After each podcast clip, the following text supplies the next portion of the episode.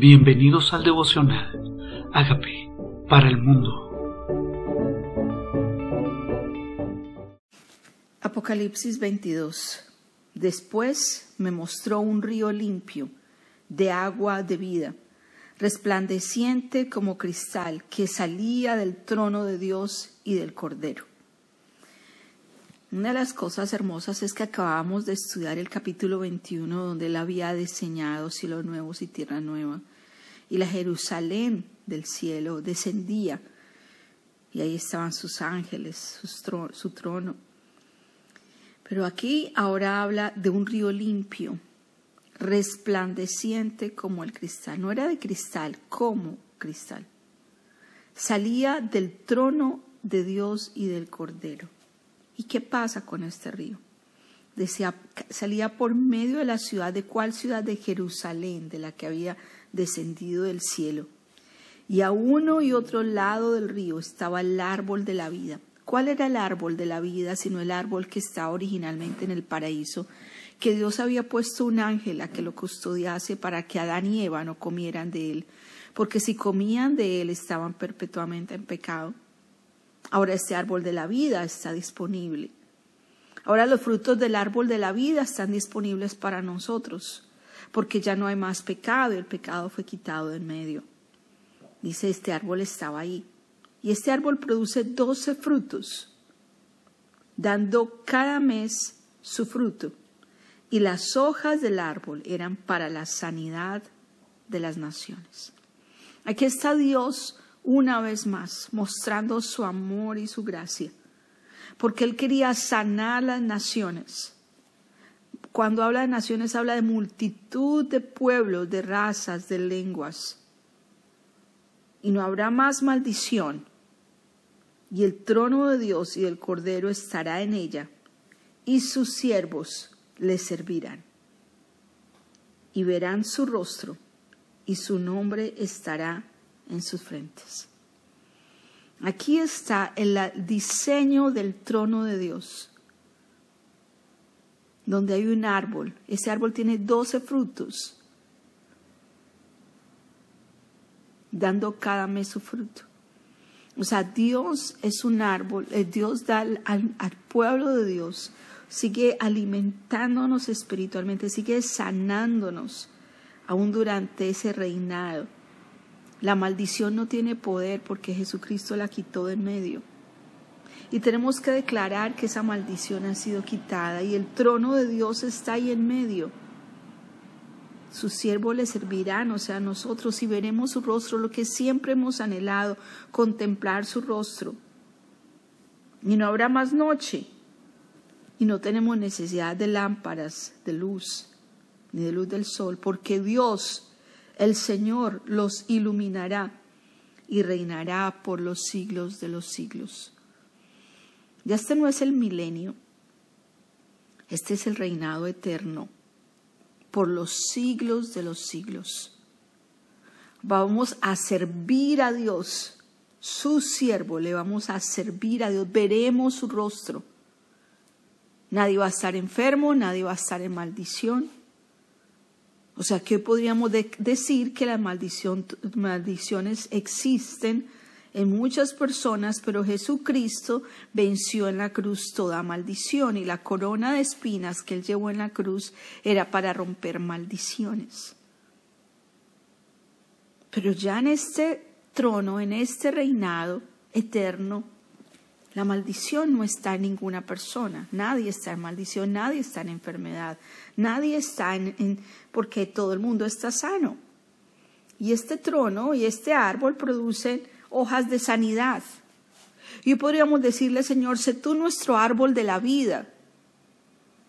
Porque Juan 15 dice que Él es el árbol y nosotros somos los pámpanos, que Él es la vid. Y nosotros tenemos ese árbol que nosotros fuimos injertados en ese árbol. Pero ahora hablan de un árbol físico, de un árbol que tiene hojas de sanidad, hojas de sanidad.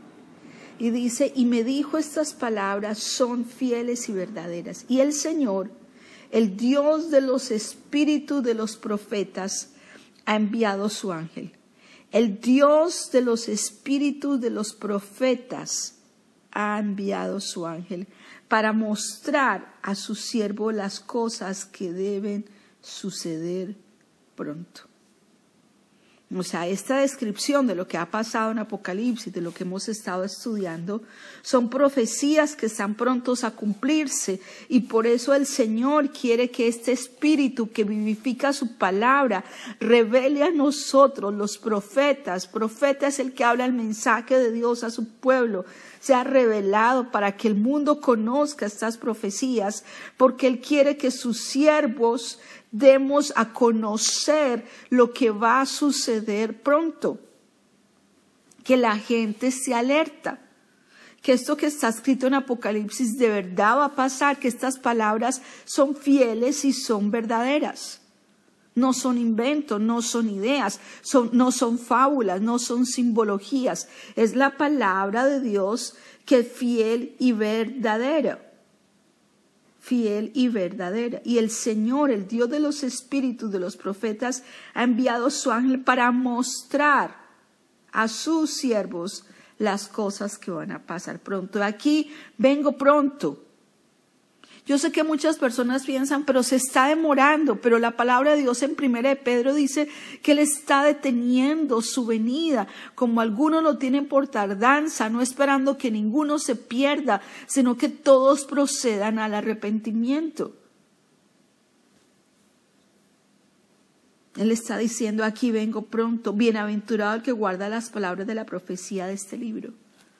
Él no le está diciendo al libro de revelación o de apocalipsis, no está diciendo que es un libro de miedo, es un libro que debe ser revelado, es un libro que debe ser enseñado.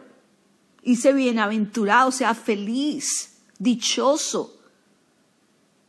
Dichoso el que guarda las palabras de este libro, dichoso. Este libro de la profecía es que está escrito para nosotros. Es bienaventurado el que lo lee, el que lo guarda el que lo entiende. Las palabras de la profecía de este libro deben ser enseñadas, deben ser reveladas a sus siervos los profetas para que también den a conocer estas palabras que son fieles y verdaderas.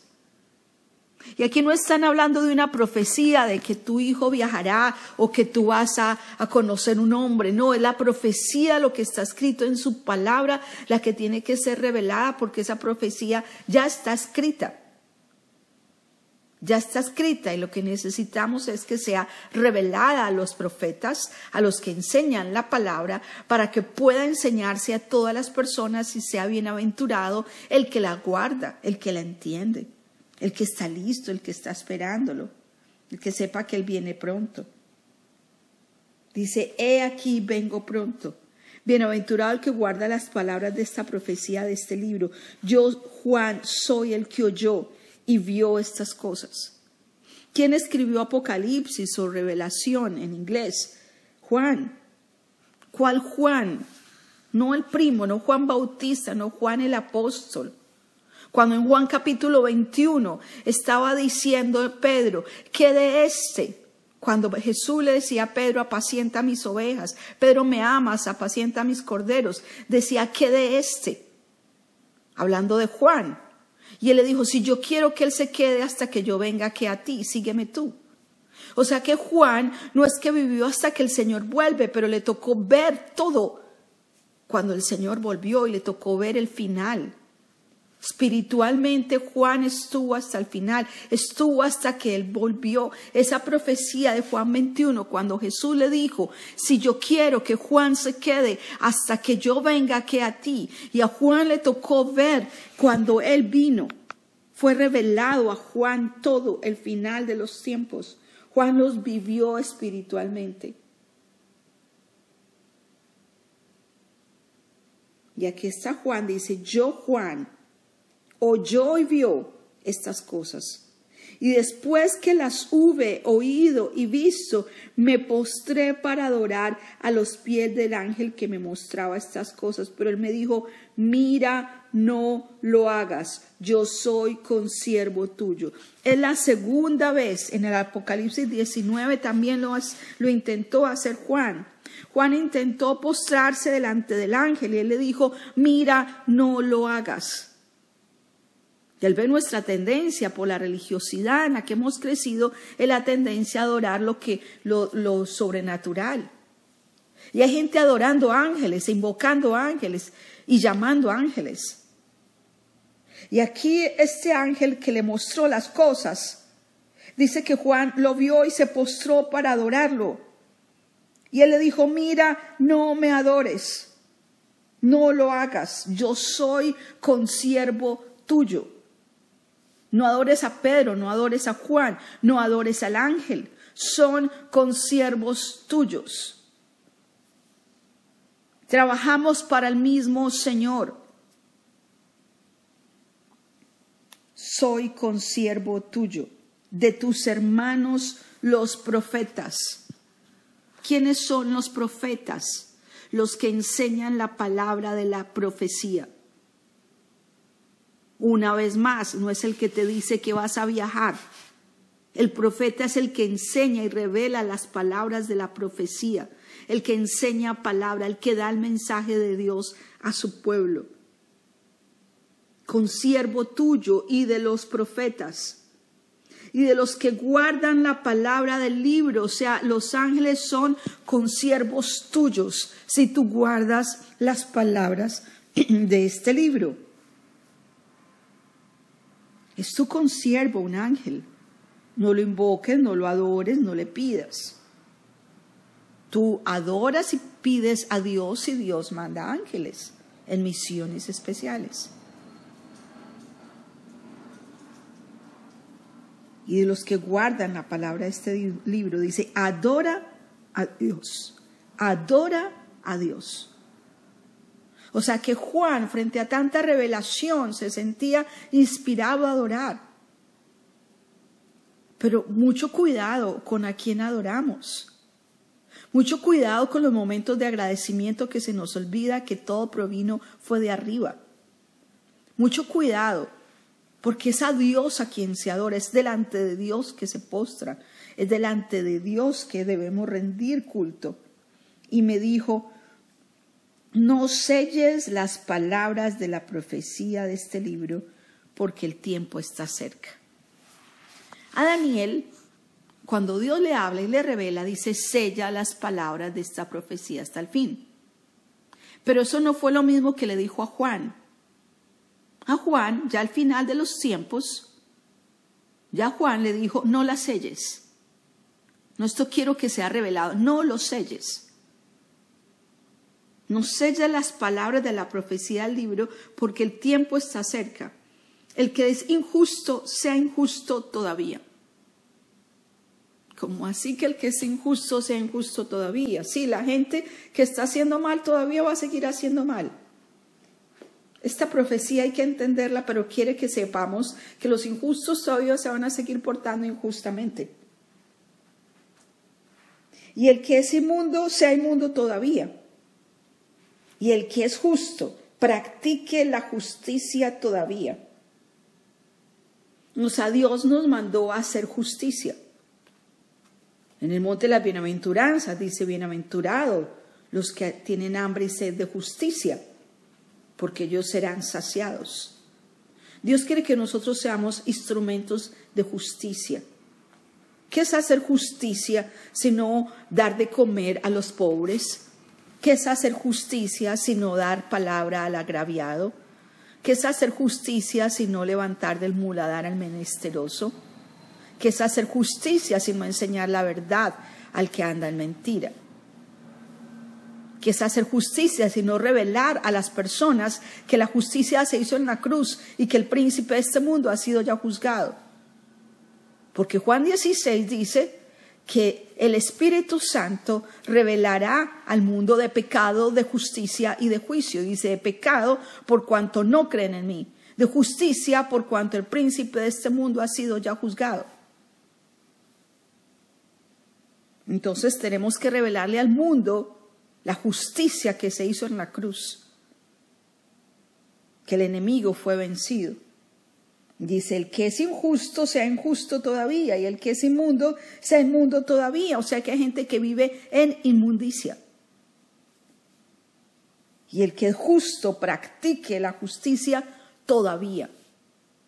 No, no es parte del pasado, no es cuando tú eras niño, no, es ahora, es todavía. Y cuando sea santo, dice el que es santo, santifíquese todavía, todavía. No tires la toalla, síguelo haciendo. Sigue haciendo justicia. No nos cansemos pues de hacer el bien, porque a su tiempo segaremos si no desmayamos. Y el que es santo, no diga, ah, yo era muy bien portado antes. No, siga siendo santo todavía. Sígase santificando, sigámonos santificando. ¿Qué áreas de nuestra vida necesitan ser limpiadas, cambiadas, transformadas, perfeccionadas? Apartados para Dios, eso es santo. Apartado para uso de Dios. Dios, úsame todavía. Apártame todavía. Porque aquí está diciéndolo el Señor. Es hasta que Él venga. Y aquí yo vengo pronto y mi galardón conmigo. Hebreos 11:6 dice que es necesario que el que se acerca a Él crea que le hay y que Él galardona a los que le buscan. Él tiene un galardón, un galardón para ti, de pronto más que un galardón, dice mi galardón conmigo. O sea que es como ese bien padre, ese buen padre que viene cargado de regalos para sus hijos, que se portaron bien, que obedecieron. El regalo de Él para mí fue la gracia de Jesucristo, su muerte en la cruz. Pero además de ese regalo, el que no escatimonia a su propio Hijo, ¿cómo nos dará también con Él todas las cosas? Galardón conmigo, para recompensar a cada uno según su obra. Ah, no soy salvo por obras, no por la obra de Jesucristo en la cruz, pero tus obras, tu servicio, tu diligencia, síguela haciendo todavía. Porque Él va a recompensar tus obras. Es Él, Dios quien ve todo. Yo soy el alfa y la omega, el principio y el fin, el primero y el último. ¿Qué tal si dejamos que el Señor sea el primero en todo? el originador de todo en nuestras vidas. Él es el autor y el consumador de la fe, de todo, del plan. Lo diseñó y lo ejecutó. El alfa y la omega, el principio y el fin. El primero y el último. Dile, Señor, yo quiero que tú seas el primero en todo en mi vida, en cada área. El primero. Bienaventurados los que lavan sus ropas para tener derecho al árbol de la vida y para entrar por las puertas de la ciudad. Mas los perros estarán afuera. Primero quiero decirte, bienaventurado si lavas tus ropas. Tenemos una vestidura que ponernos, necesitamos estar vestidos de boda, vestidos de amor, que es el vínculo perfecto. Necesitamos lavar nuestras ropas. Necesitamos santificarnos, necesitamos estar preparados para tener derecho al árbol de la vida y para entrar por las puertas de la ciudad. Malos perros, ¿a quién le llama los perros? Estarán afuera. Los hechiceros, o sea, estos no se han arrepentido. Los idólatras,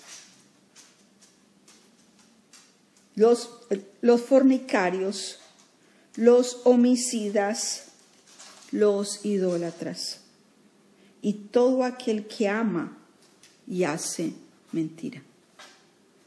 El que ama y hace mentira. O sea, que fabrican mentira ama la mentira y la fabrica. Yo, Jesús, dice yo Jesús. Ahora el que está hablando no es Juan. Ahora el que está hablando es yo, el alfa, el omega, dijo, yo, el principio, el fin. O sea, el que está hablando es Jesús mismo. Ya no es Juan el que habla en este pasaje. Es Jesús hablando y Juan escribiendo. ¿Qué pecado hay que aún necesitamos arrepentirnos? Nos está dando tiempo, Él viene pronto. Él quiere que entremos por las puertas. Él quiere darnos recompensas. ¿Qué pecado de este aún no nos hemos arrepentido? Hechicería, fornicación, homicidio. Algunos dirán, yo no he matado a nadie. ¿Qué tal si le pedimos perdón o le pides perdón si hiciste aborto y no has pedido perdón? Eso es homicidio. Hay mucho de qué limpiar aún. Él está listo para cuando nos arrepintamos. No nos está juzgando por haberlo hecho, está pidiendo que nos arrepintamos del pecado y que no lo sigamos haciendo más. Hechiceros, fornicarios, homicidas, idólatras. Y la idolatría es bastante común y todo aquel que ama y hace mentira. Yo Jesús he enviado mi ángel para daros testimonio de estas cosas en las iglesias. Yo soy la raíz y el linaje de David, la estrella resplandeciente de la mañana. Y el espíritu y la esposa dicen, ven. El espíritu y la esposa, nosotros, la esposa, dicen, ven anhelemos su venida, ven, te estamos esperando, ven. Y el que oye diga, ven. Y el que tiene sed, venga. Y el que quiera, tome del agua de la vida gratuitamente. Tome del árbol de la vida gratuitamente. Del agua de la vida. Del agua de la vida. Porque para comer del árbol de la vida tenemos que tener las vestiduras adecuadas, tienen que ser limpias. Para tomar del agua de la vida, dice, venga y venga gratuitamente. Es gratis, ven, bebe del agua. Tienes sed, yo soy tu agua viva. Yo testifico a todo aquel que oye las palabras de esta profecía de este libro. Si alguno añadiere a estas cosas, Dios traerá sobre él las plagas que están escritas en este libro. Por eso es muy delicada la profecía. La gente no le puede añadir a las palabras de esta profecía. No puede suponer cosas. Si alguno añadiere a las palabras de esta profecía,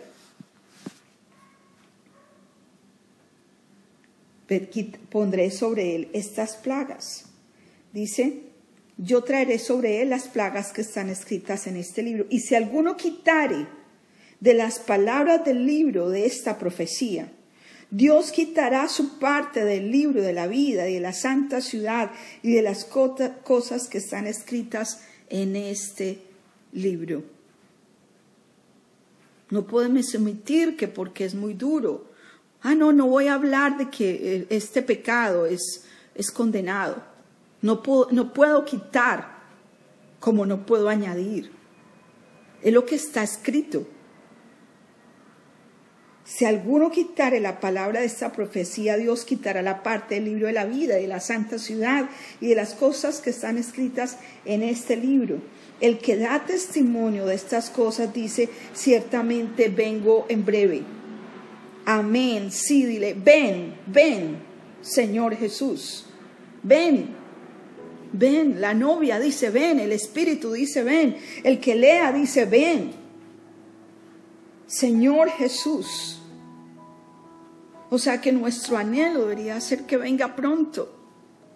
Pero a la vez nuestro anhelo debería ser que cuando venga nos encuentre arrepentidos, limpios, santificados y todavía haciendo lo que Él quiere que estemos haciendo y que ninguno de nosotros deje de alcanzar esta bendición por falta de arrepentimiento. El que da testimonio de estas cosas dice, ciertamente vengo en breve. Amén. Sí, ven, Señor Jesús, la gracia de nuestro Señor Jesucristo sea con todos vosotros. Dile, Señor, tu gracia sea sobre mí. Tu gracia sea sobre mí. Tu gracia sea sobre mí. Ven. Señor Jesús. Amén. Padre, reconocemos que somos pecadores. Y queremos darte gracias por haber mandado a tu Hijo Jesucristo a la cruz a morir por nuestros pecados. Reconozco que soy pecador y tú moriste en la cruz por mis pecados. Yo te pido que entres a mi vida como Señor y como Salvador. Reconozco que resucitaste y te invito a que te sientes en el trono de mi vida y, que, y le doy la bienvenida al Espíritu Santo de Dios para que tome mi vida y me santifique. Te doy gracias por entrar a mi vida y darme el regalo de la salvación. Amén. Amén. Hola amigos, queremos que usted sea parte de esta obra que estamos haciendo a través de Agape para el mundo y que este mensaje de Jesús llegue hasta la última de la tierra. Si quieres donar en nuestra página web puedes hacerlo en agapeparalmundo.org o también a través de Cele en agapeoficial.gmail.com. Dios bendiga tu generosidad.